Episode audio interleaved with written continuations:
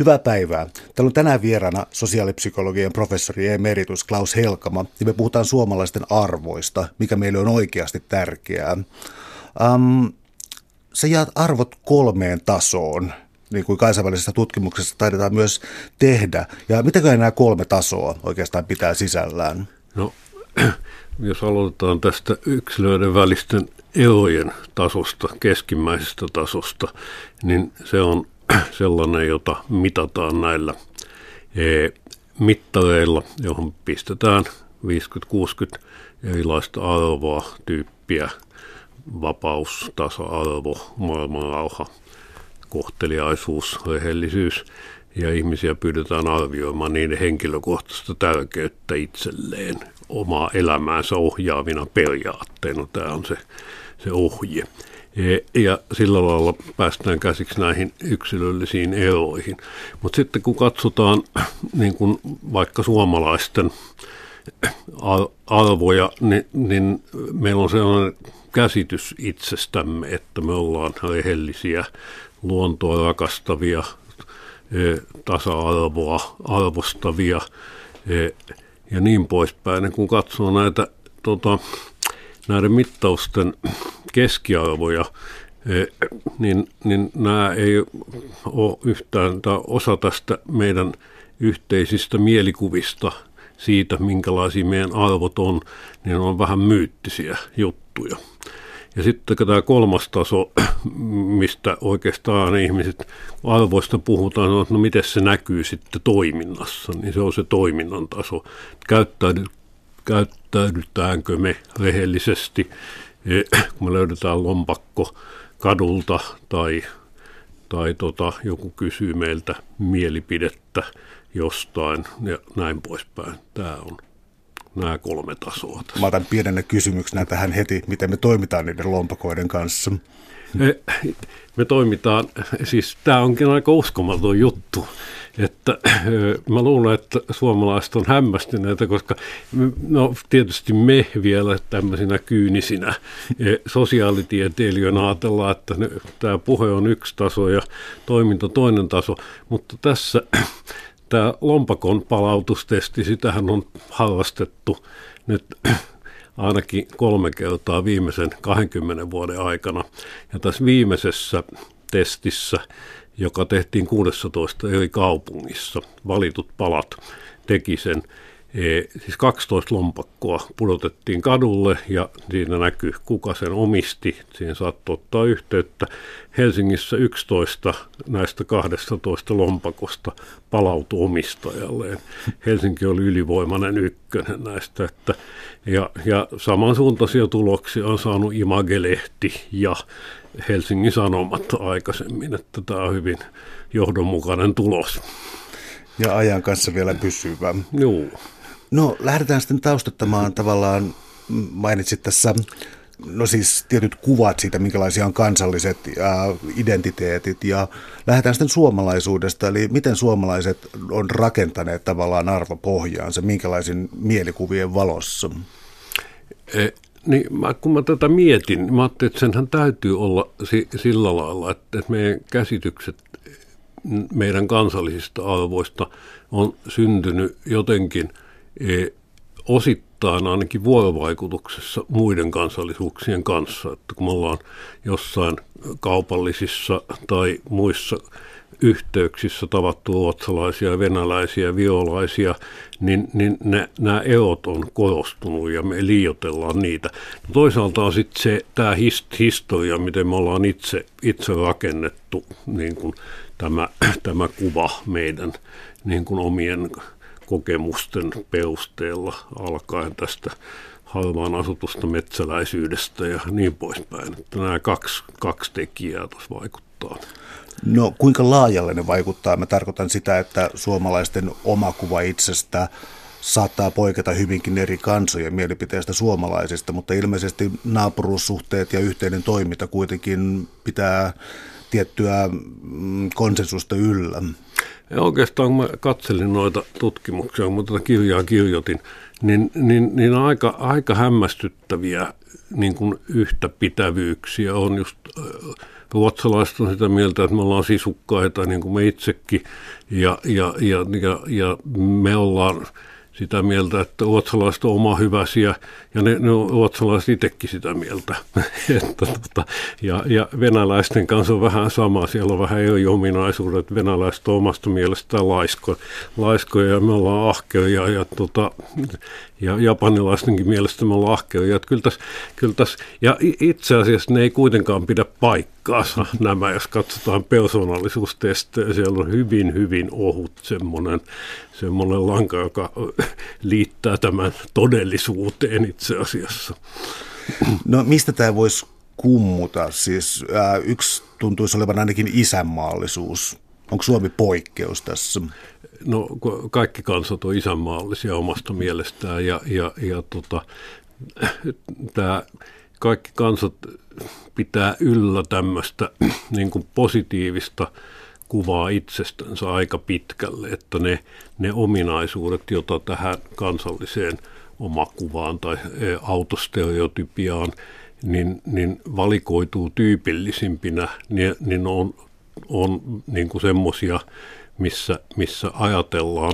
Ja, ja niissä on todellisuuspohjaa sillä lailla, että, että me erotutaan esimerkiksi nyt, jos puhutaan tästä, tästä isänmaallisuudesta, E, ja, ja sen osana maanpuolustustahdosta, niin se, se on va, vahva osa meidän tätä kuvaa, omaa kuvaa, ja se myös näkyy, että meillä on suhteellisesti suurin reserviläisarmeija väkilukuun suhteutettuna maailmassa, ja, ja, ja, ja, ja mielipidetutkimuksissa kanssa näkyy, että, että suomalaiset on aika valmiita puolustamaan maata, niin kuin, jos tänne hyökätään.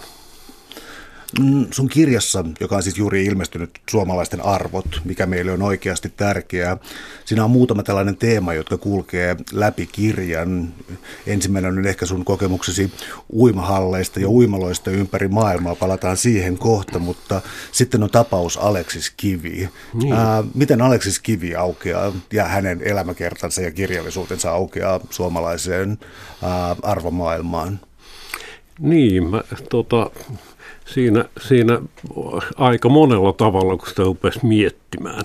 Et yksi, yksi musta niin kuin ensimmäinen ajattelu, tämä romaanin muoto, on, että se on kehitysromaani. Ja kun katsoo eh, tutkimuksia, esimerkiksi Pilvitoistin tutkimus suomalaisten historiakäsityksistä, niin, niin melkein kaikki suomalaiset on sitä mieltä, että – että Suomen historia viimeisen, oliko se sadan vuoden aikana, on tota edistyskertomus. Ja, ja tämähän sopii niin kuin nyökki silmään, seitsemän veljestä siihen. Mutta siinä näkyy myös, myös tota, sitten, sitten tämä, tämä suomalainen niin kuin työ, työ ja työ, työarvot ja, ja, ja itsekuri ja täm, tämmöiset, tämä protestanttinen etiikka, että niistä veljekset oppii niin kuin, e, panemaan e, aggressionsa ja muut niin kuin, testosteronin aiheuttamat hankaluudet aisoihin ja niistä tulee maanviljelyitä. Että se, on, se on se tarinan juoni. Mutta sitten mä kun lukiessa mä vielä katoin, rupesin miettimään, että seitsemän veljestä ja mitäs seitsemän tähteä Otavassa, olisiko jotain muuta. Mä rupesin katsoa, että hei seitsemän tota, kardinaalihyvettä. Ja sieltähän löytyi, löytyi nämä kardinaalihyveet joka, jokaista veljeksestä tosi vähän niin kuin pienellä ionialla höystettynä niin kuin Juhani rohkeus tai Simeonin usko, mutta kuitenkin. Että, että tällä lailla mä näkisin, että seitsemän veljestä on paitsi niin kuin ilmaus tästä protestanttisen etiikan arvoista, niin, niin myös tästä eurooppalaista arvomaailmasta ja, ja, ja, ja tämän Tuomas Akvinolaisen filosofiasta, siis katolisesta keskiajan filosofiasta, että meidän arvomaailman juuret on paljon pitemmällä ja syvemmällä eurooppalaisuudessa kuin me helposti ajatellaan. Eli Voiko niin radikaalisti, onko kauhea liiottelua sanoa, että tämä protestanttinen etiikka ja kapitalismin henki, Max Weberin mm, klassikoteos, mm, että se on hieman liioitteleva tai ei ainakaan päde kovin monissa ehkä kalvinistien keskuudessa tai jotain sellaista? Niin, mä, mä, se, tämä ei ole mun erikoisalani, että mä, mä, jos mä sanon jotain, se on, että mä sanon vä, väärin niiden mielestä, jotka tätä tuntee, mutta että et, et mä kuvittelen, että sillä on joku historiallinen, historiallinen totuus tässä näin, mutta jos nykyään vertaa niin kuin, niin kuin protestanttisia maita ja katolisia maita, niin taloudellisesti menee yhtä hyvin kummallakin, että se, siis sitä ei enää ole. Mutta jonkinlainen semmoinen, semmoinen siis ehkä toi tasa-arvon rehellisyyden ja, ja, ja tota, työn yhdistelmä on se, mikä näitä protestanttisia maita nyt yhdistää nykyään.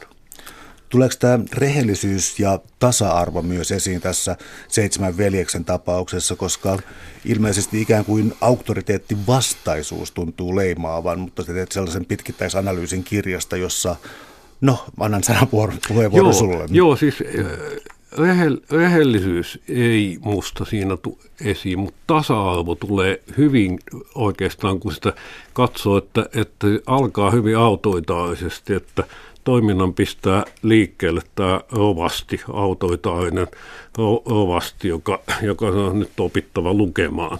Ja toinen autoitainen opettaja siellä lukka yrittää autoitaisilla menetelmillä opettaa huonolla menestyksellä. Ja sitten ajattelin, että mitä tapahtuu sitten jostain syystä, jota siinä kirjassa ei kuvata, niin loppuluvuissa esiintyykin tämä lempeä rovasti, joka antaa pojille niin kuin uuden testamentin, ei, ei koko raamattua, vaan nimenomaan uuden testamentin.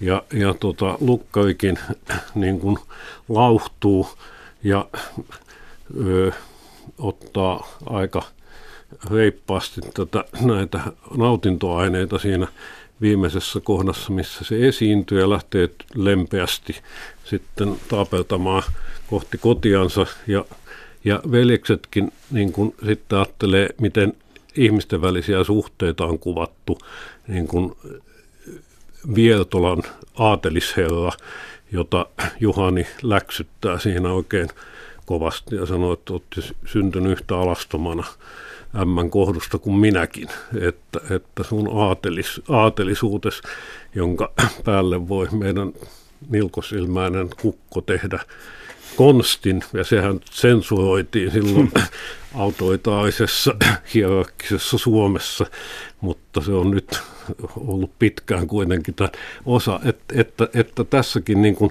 ihmissuhteet muuttuu sen kirjan aikana niin kuin tämmöisistä hierarkkisista selvästi niin kuin tasa-arvoiseen su- suuntaan. Että kaikki, Viertola, Rovasti ja Lukkari on kaikki lopussa aika tasavertaisia veljesten kanssa.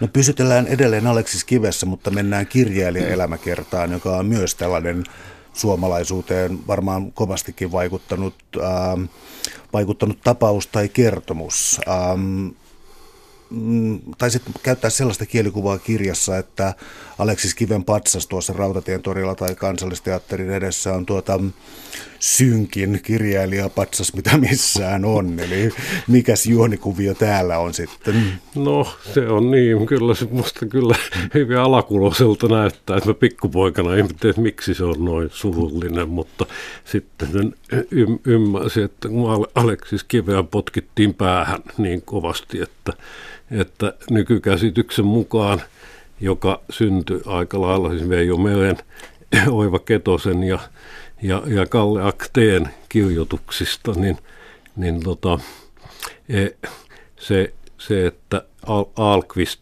runttasi sen seitsemän veljestä, niin sillä oli syy-yhteys Aleksis Kiven tota, mielenterveyden pettämiseen.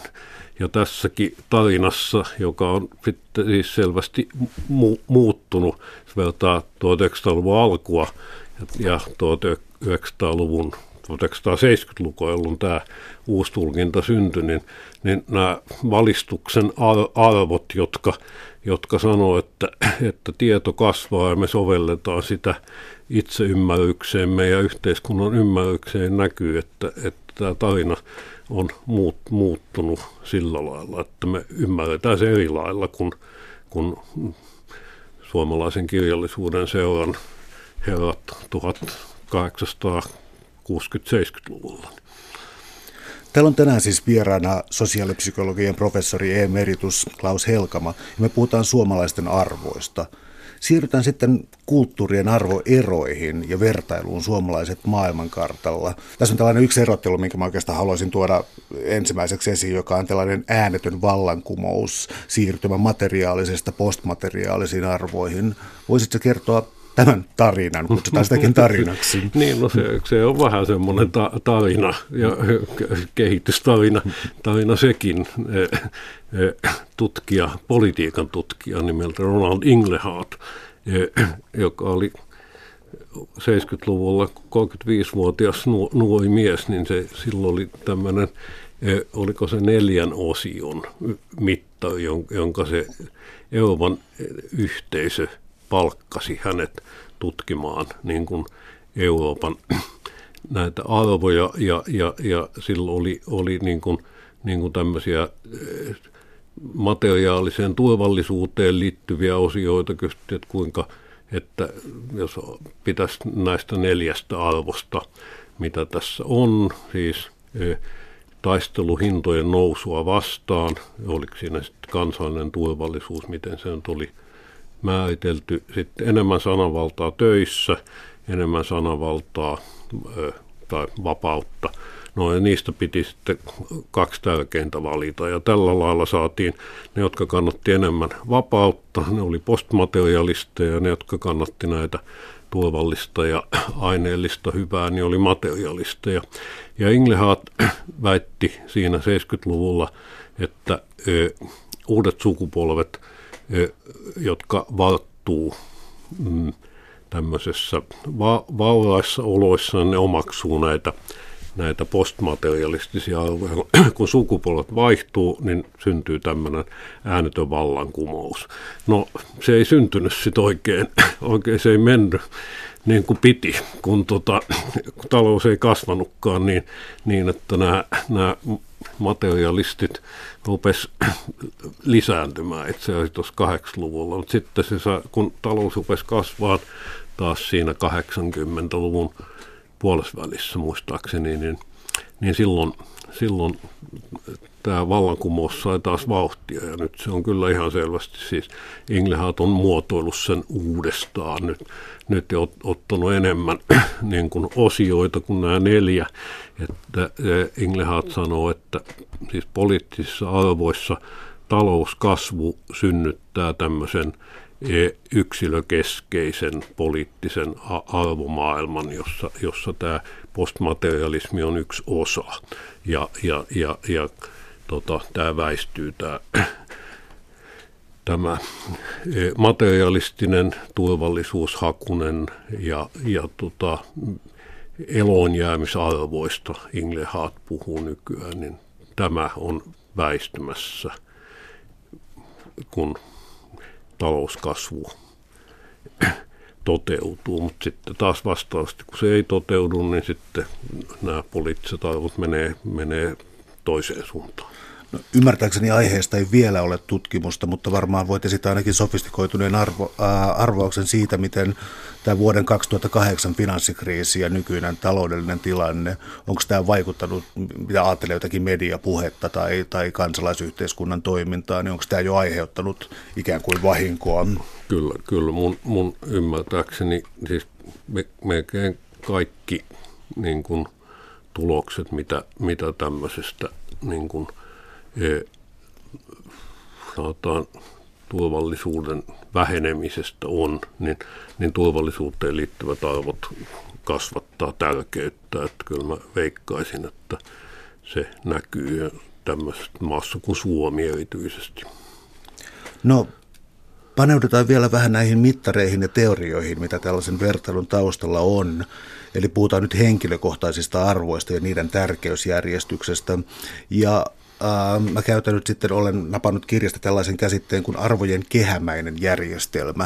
Äh, vähän laaja kysymys, mutta voiko kertoa, mistä tässä asetelmassa on kyse? Äh, joo, joo t- tässäkin me, me ollaan, niin kuin minä olin jo henkilökohtaisesti tässä, tässä hommassa mukana, kun, kun 80-luvun puolivälissä tosiaan niin tämmöinen israelais-amerikkalainen tutkija Shalom Schwartz, niin, niin tota, teki ison, ison tutkimuksen Israelissa, jossa sen piti niin kuin tutkia kouluissa jonkun kokeellisen toimenpiteen vaikutusta ja se ei saanut mitään tuloksia siitä. Sitten se, se otti, mitä mä teen tällä valtavalla arvo mittaistolla E, ja tuloksilla, ja se, se rupesi pyörittämään sitä ja totesi, että tästä voisi vois löytyä tämmöinen kehämäinen, tämä muodostaa e, järjestelmän paljon vahvemmassa mielessä kuin mitä aikaisemmin ajateltiin. Puhuttiin arvojärjestelmästä, mutta siinä ei, se ne oli vaan ihmisten arvoja järjestyksessä. Mutta tämä kehämäinen e, järjestelmä, niin, niin tarkoittaa sitä, että Schwarz sitä kymmenisen vuotta kehitteli ja, ja se on nyt aika lailla pitänyt kutinsa sillä tarkkuudella, kun, kun sitä nyt on tutkittu, että siinä on, on kymmenen, kymmenen erilaista arvotyyppiä, jotka muodostaa sillä lailla kehän, että siinä on kaksi ulottuvuutta, Toinen ulottuvuus on, on itsensä korostaminen, itsensä ylittäminen ja toinen on säilyttäminen eh, vastaan, vastaan tota, eh, eh, muutosvalmius. Ja nämä arvot muodostavat sellaisen motivaatio, jatkumon, jossa vierekkäiset arvot on yhteen sopivia ja, ja kehän tois, vastakkaisella puolella olevat arvot on, on, on tota, yhteen sopimattomia. Sanotaan esimerkiksi, että, että hyvän tahtoisuus ja valta on, on vastakkaisella puolella tämän niin kuin itse, itsensä ylittämisen ja itsensä korostamisen välillä, niin ihminen, joka haluaa tehdä hyvää toisille, niin sen on vaikea tavoitella omaa valtaansa. Samoin tämmöinen aika yksinkertainen ajatus, mutta, mutta se on niin kuin, niin kuin toiminut kyllä tutkimuksissa aika, aika näppärästi. Ettei tule epäselvyyksiä, niin mä haluaisin ottaa tämän yhden erottelun. Itsensä korostaminen ja siis se vastakohta on itsensä ylittäminen. Kaikki tietää, mitä on itse korostus ainakin jollakin tavalla, Joo. mutta mitä on itsensä ylittäminen? Niin, no se on, se on vähän metaforinen il, ilmaus kyllä, kyllä, että siinä, siinä siis viittaa ta, tavoitteisiin, jossa, jossa niin kuin otetaan muiden ihmisten hyvinvointi huomioon. Nämä hyvän tahtoisuusarvot viittaa semmoisiin arvoihin, jossa ö, ö, toiminnan kohteena on, on lähipiirin ihmiset, on, on niin kuin re, just rehellisyys, anteeksi antavaisuus, auttavaisuus. Ja sitten nämä, tämä toinen puoli tätä e, e, itsensä ylittämisarvoja on universalismiarvot, jossa, jos, jossa tämä huolenpito ulottuu koko niin kuin, voi sanoa ihmiskuntaan, luontoon ja, ja, ja myös niin kuin ulkoryhmän jäseniin, että siellä on sosiaalinen oikeudenmukaisuus ja tasa, tasa-arvo ja luonnonsuojelu, tämmöisiä arvoja. Miten sitten arvot ja niiden muodostamat ikään kuin tietyt kokonaisuudet, milloin voidaan puhua arvovalinnoista? silloin, kun, kun tota, toiminta ei ei ohjaudu niin kuin valmiista normeista ja säännöistä, kun ihminen kokee, että sillä on valinnanvapautta. Ja itse asiassa arvot tässä, kun yhteiskuntatieteilijät puhuu arvoista, niin, niin tässä mielessä, että ne on jotain ihmisten yleisluontoisia päämääriä, niin tämä puhe, tämä merkitys arvoille syntyi vasta 1800-luvulla, jolloin oli tarjolla niin kuin sanotaan vaihtoehtoisia maailmankatsomuksia, joista saattoi valita. Että sitä ennen e, niin kuin tämmöistä merkitystä arvo-sanalla ei ollut missään kielessä. Sitten hyvin mielenkiintoinen asia, ehkä konkretisoiva esimerkki on sitten eri alojen opiskelijoiden arvomaailmat ja niiden kansainväliset vertailut. Se on myös hyvin mielenkiintoinen. Äh, ehkä ei voida käsitellä kaikkia ammattiryhmiä, mutta käydään nyt vaikka kauppakorkea, valtsika ja... ja, ja. joo, joo, niitä on eniten tutkittukin kyllä, kyllä, että, että siinä, siinä No voin kertoa ehkä sellaisen tarin, tarinan, kun me luettiin, luettiin tällä vanhalla mittarilla tut, tutkimaan näitä. Meillä oli lääketieteen opiskelijat, valtiotieteen opiskelijat ja kauppatieteen opiskelijat. Saatiin hirveän määrä eroja, eroja niiden välillä, mutta ei me oikein, oikein niin kuin pystytty sitä tyylikkäästi ja yksinkertaisesti kuvaamaan. Sitten kun tämä arvomalli tuli kuvioihin, niin ne otetaan just valtsikalaiset ja kauppakorkeakoulaiset, niin kaikki ne arvot, jotka erotteli niin kuin valtsikalaisia e, kauppakorkeakoulasta ja myös lääketieteestä oli näitä universalismiarvoja, että valtsikaan hakeutuu niin kuin opiskelijoilta e, siis sosiaalitieteissä, niin, niin tota, jotka on kiinnostunut maailmanrauhasta ja tasa, tasa, tasa-arvosta ja sosiaalista oikeudenmukaisuudesta. Ja kauppakorkeakoulussa niin kun, tota, oli ne arvot, jotka erotteli kauppakorkeakoululaisia muista, oli, oli näitä suoriutumis- ja val, valta-arvoja, että se on, ka, kaupankäyntihän on, sen tavoitteena on tuottaa niin kuin taloista hyötyä, niin totta kai kauppakorkeakoululaiset kannattaa näitä arvoja, mutta tämä järjesti nämä tulokset aika kivasti.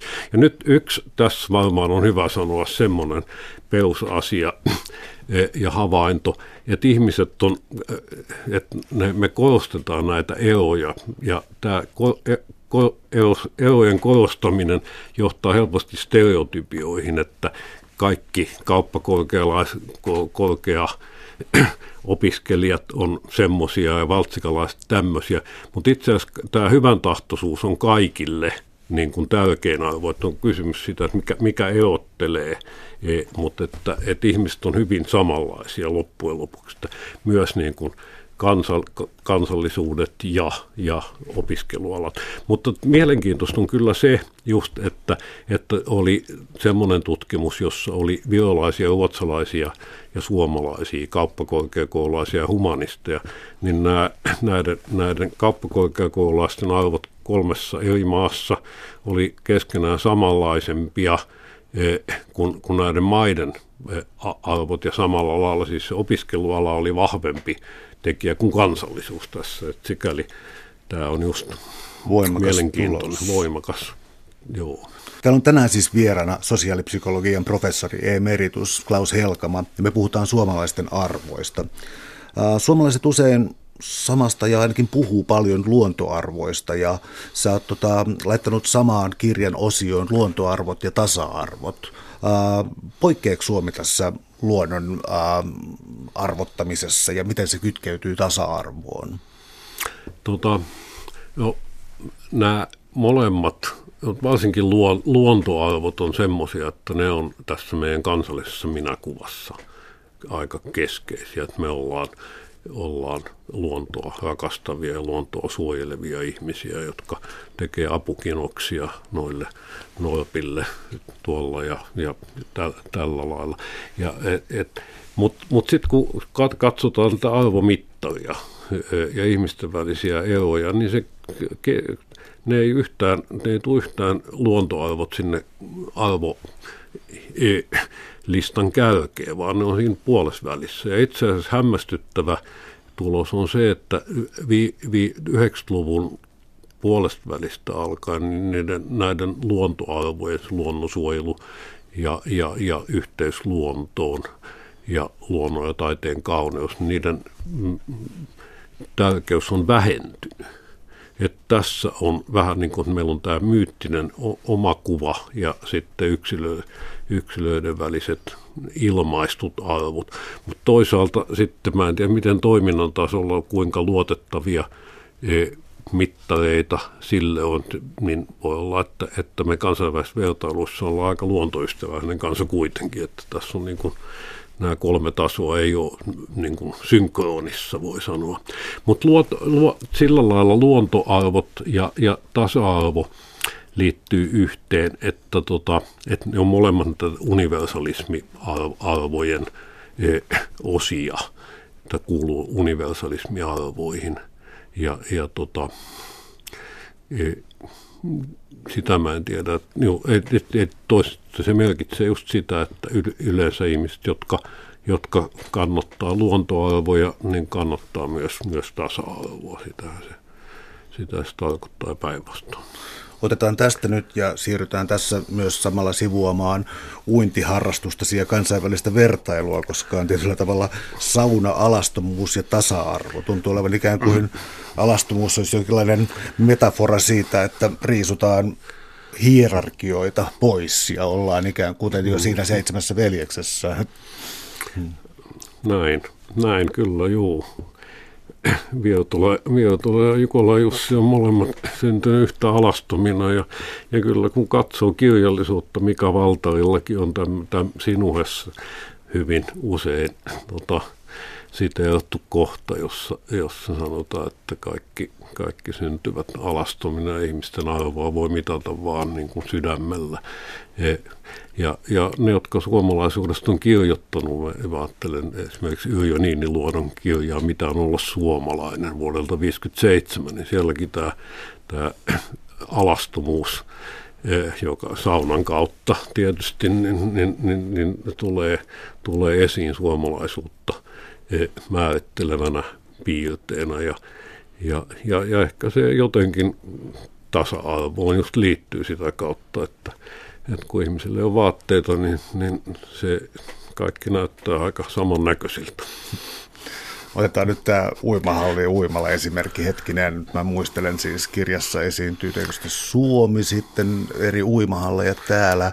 Oliko siinä sitten Pariisi ja Moskova, ne mä ainakin muistan. Joo, joo siis kun mä vuoden, vuoden asuin Ranskassa ja, ja, ja tota, e, kävin siellä siellä tota, uimahallissa, niin, e, e, e, niin se oli niin kuin sillä hämmästyttävä e, asia, että, et, että siellä, siellä kaikki käy uimahousut jalassa niin kuin suihkussa. E, ja, ja, tota, e, ja, ja ylipäänsä aika monissa ranskalaisissa uimahalleissa niin kuin pukeutuminen on järjestetty sillä että ihminen, Suomessahan ihmiset näkee, näkee tota, toisensa alastomana. Ranskassa on, on semmoinen, että mennään yhdestä ovesta sisään ja tämä vaatteet sinne ja tullaan toisesta ovesta ulos ja kukaan ei näe sua alastomana. Et, että se on, ja mulla tässä tämmöinen mun Pariisissa ollessa käyn, en koskaan jätä käymättä tämmöisessä Pissin de Pontoise-nimisessä 20-luvulla eh, rakennetussa oikein kivassa vähän niin kuin sama, saman henkisessä kuin tuo kadun uimahalli, niin siellä, siellä on semmoinen vähän niin kuin syrjäisempi miesten suihkutila. Mä kuvittelin, että, että se on tarkoitettu niin kuin niille, jotka haluaa nakuina käydä suihkussa. Mutta mä huomasin sitten noin muiden suihkussa olijoiden katseista, että tämä olikin virhekäsitys, että kyllä sielläkin oli tarkoitus vaan uimahousut jalassa olla suihkussa. Että tämä on hierarkkinen kulttuuri näkyy, näkyy kyllä tässä hyvin. Ja Moskovan byrokratia. Ja Moskova, joo, Moskovassa oli vaikea päästä uimahalliin ylipäänsä. Täytyy käydä lääkärin tarkastuksessa ensin. Että siellä, joo.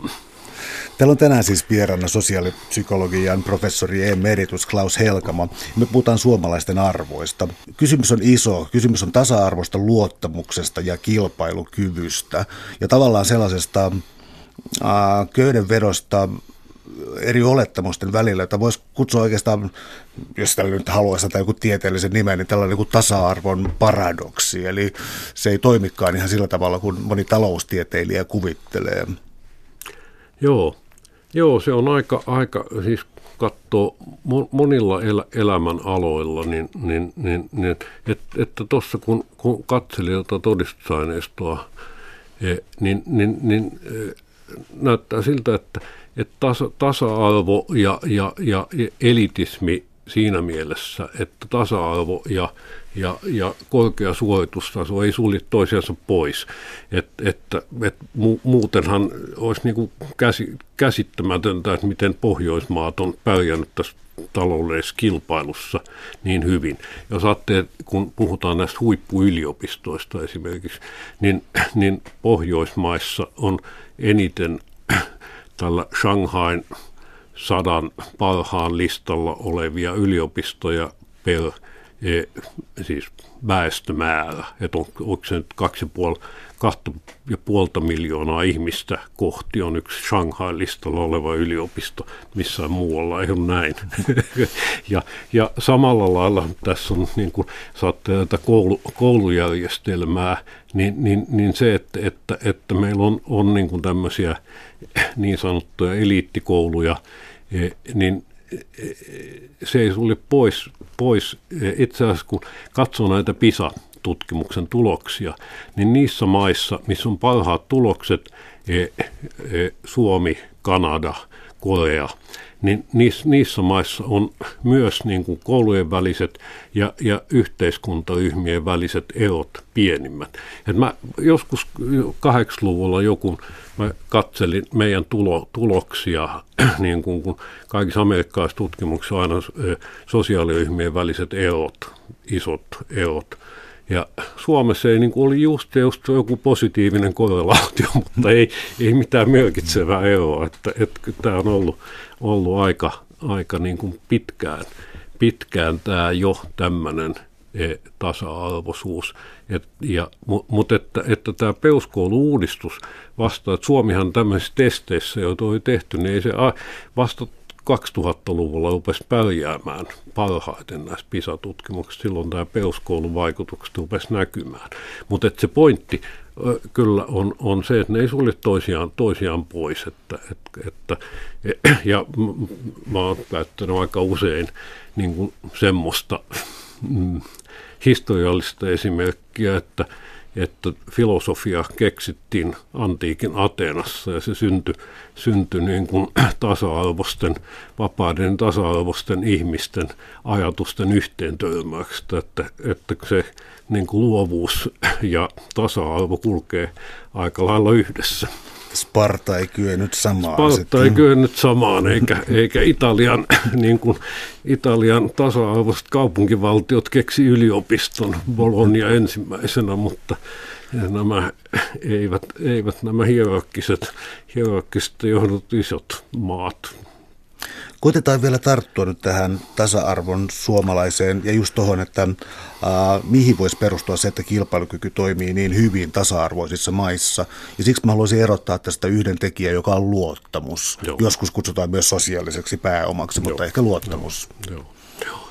Joo, joo, se, on, se, on niin kuin se, se tuli ihan, ihan semmoisena sivu, sivutuotteena tämmöinen tämmöinen tulos, kun me oltiin, oltiin yhden mun oppilaani kanssa, Tuija Seppälän, niin, niin tota, Sitran tämmöisessä e, niin kuin projektissa, missä, miss, missä tut, tutkittiin niin kuin, e, sosiaalisia innovaatioita. Ja meillä oli niin kuin, meidän tontilla oli, oli tämä, että katsottiin näitä kansainvälisiä arvomaailmaa kuvaavia indikaattoreita ja niiden yhteyksiä tähän Sitran kilpailukyky indikaattoriin, jos, jos tuli niin kuin ku, kuusi eri ajankohtaa, lu, lukemia siitä. Ja, ja me, ei, me ei saatu mitään tulosta siitä, että yksikään näistä, näistä arvoindikaattoreista ei ollut yht, selvässä yhteydessä tähän näin. Sitten, sitten me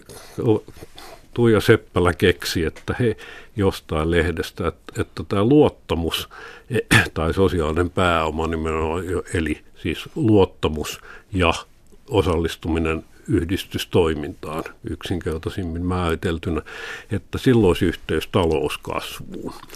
Ja, ja sitten me katsottiin sitä, niin johan sieltä rupesi tulemaan, että tota, hyvin selvät ja johdonmukaiset. Se oli niin kuin lailla, että vaikka kilpailukyky vaihteli hyvinkin voimakkaasti, tämä niin kuin puhtaasti makrotaloudellisesti mitattu kilpailukyky, niin, niin Su- Suomen sijoitus välillä se oli ykkönen välillä, se oli 14 näistä OECD-maiden listoissa, mutta kuitenkin niin kuin tilastollisesti niin ne maat, eli Pohjoismaat ja Hollanti, missä, missä ihmisten välinen luottamus oli vahvinta, niin oli myös kilpailukyvyltään niin kuin keskimäärin vahvempia. Ja sitä sitten mä oon miettinyt, että mistä tämä nyt sitten johtuu. Että se oli nimenomaan, nimenomaan vaan ihmisten välinen luottamus, ei niin kuin luottamus poliisiin tai, tai tota, parlamenttiin tai presidenttiin, että, että oli niin kuin mielenkiintoinen asia. No vielä suomalaisuuden syvä luotausta. Ää, nyt mä en ihan varma, tulkitsinko mä oikein, mutta tämä näissä kansainvälisissä vertailuissa suomalaisten käsitys työstä ää, poikkeaa jonkin verran.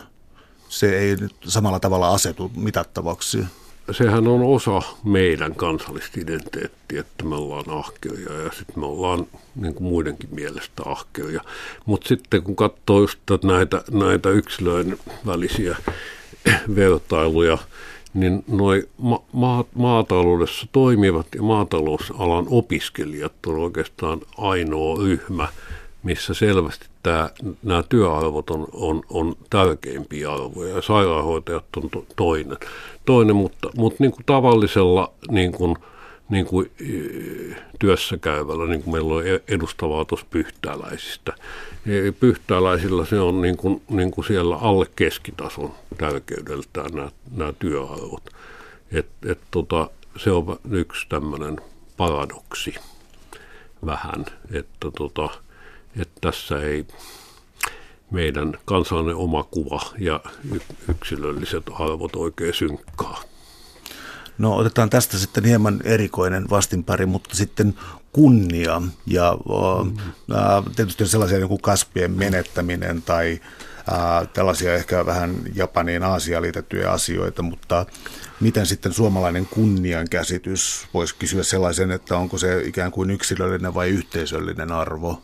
Joo, joo kun mä jossain vaiheessa huomattiin, että, että kun, kunnia, siis nämä anglosaksiset mittarit ei noterannut ollenkaan kunniaa. Ilmeisesti oli ajatuksena, että vaan tämmöisiä e, arvoja, joilla on sama merkitys eri kulttuureissa, mutta me, me lätkästiin tämä kunnia sinne arvomittariin mukaan. Ja, ja, ja meillä oli lukiolaisia viidestä maasta.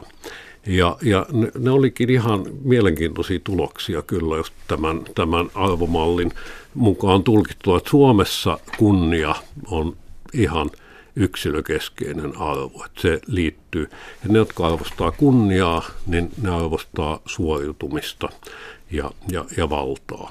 Mutta ei, ja me, meidän veikkaus oli se, kun tuossa meidän ryhmässä Markku Velkasalo tutki esimerkiksi sotilaita ja, ja, ja RUK oppilaita, niin kunnia oli kyllä siellä sotilasmaailmassa tärkeä arvo, mutta se oli sielläkin yksilöllinen. Me oltiin oletettu, että se olisi niin kuin yhteisöllinen arvo siellä, ei, mutta ei, eikä myöskään ei vanhemmilla e, ja nuoremmilla ollut mitään eroa. Suomessa se on selvästi yksilöllinen arvo ja samalla lailla Virossa oli myös mielenkiintoista, että tämä on tämmöinen pohjoismaalainen, pohjoiseurooppalainen kunniakäsitys, kun taas meillä oli italialainen – lukiolaisotos, niin siellä, siellä kunnia oli ihan, ihan tämmöinen yhteisöllinen arvo, joka, joka liittyi perinteisiin ja, ja, ja, ja, ja yhdenmukaisuuteen.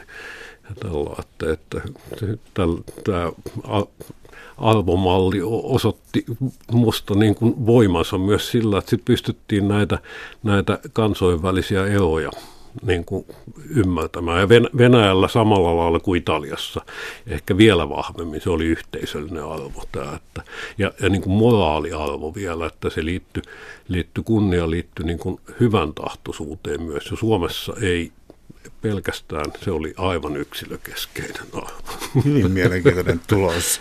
Uh, Suomalaisuus miettii historiallisia romaaneja, tulee taas seitsemän veljestä tietysti esimerkiksi, mutta vaikka Väinö Linna, jos miettii, niin siis koulutus ja siis oikeastaan niin kuin koulutus ja sosiaalinen liikkuvuus. Siis Suomessa tunnutaan, tuntuu siltä, että koulutus ja sivistyneisyys, no ne voi kyllä erottaa, mutta koulutus nimenomaan on erittäin tärkeä.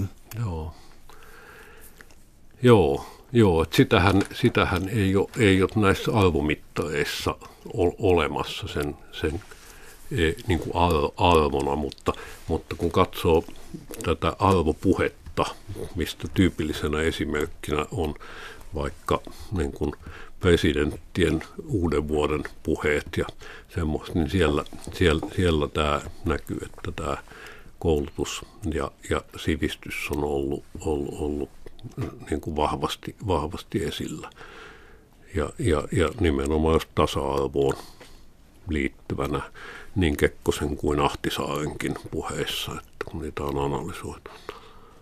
Mun mielestä oli myös hyvin mielenkiintoinen sellainen ajatus, mikä kirjassa oli suhteessa, suhteessa sivistykseen, että, että tavallaan Suomi ei olisi pärjännyt 1900-luvun maailmassa ilman tiettyä maanpuolustustahtoa, joka on hyvin voimakas esimerkiksi vähän suhteessa Viroonkin, mutta sitten toisaalta Viro ei olisi koskaan ikään kuin kyennyt sitten riistäytymään niin voimakkaasti Itä-Euroopan diktatuurista ilman virallista korkeaa sivistystä mm. ja sen arvostamista. Mm. Joo. Joo. Joo, se on mielenkiintoista, että Virossa ja, ja, ja oikeastaan tämmöinen yksi tutkimussarja, joka tässä on – on, on taustalla myös on, on semmoinen sana-assosiaatiotesti, millä on tutkittu tätä kansallista identiteettiä.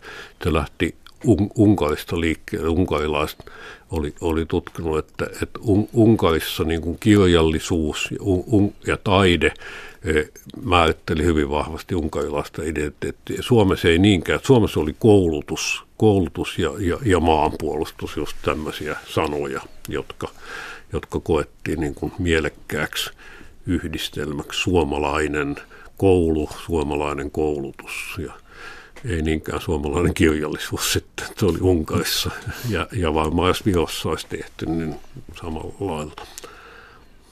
Täällä on tänään siis vieraana sosiaalipsykologian professori emeritus Klaus Helkama ja me puhutaan suomalaisten arvoista. Uh, koitetaan hahmottaa tässä ohjelman loppupuolella vielä sitten, koska tämä arvomuutos on aina sellainen, mitä yritetään sitten haistella, niin onko nyt jotakin arvomuutoksia ilmassa ja mitkä on ikään kuin säännönmukaisuuksia, jotka tuntuu pysyvän? Joo, se on pitkän tähtäyksen ö, mu- muutos, kun mekin Pyhtäällä ollaan vuodesta 1975 alkaen kartotettu pyhtääläisten arvoja. Näkyy tämä niin kuin – yhteisökeskeisyyden väistyminen ja, ja yksilökeskeisyyden lisääntyminen, että, että semmoinen arvo kuin itse kui esimerkiksi, joka oli siellä pyhtääläisillä 75, niin – niin siellä ihan tärkeimpien joukossa, niin nyt se on ihan hännillä.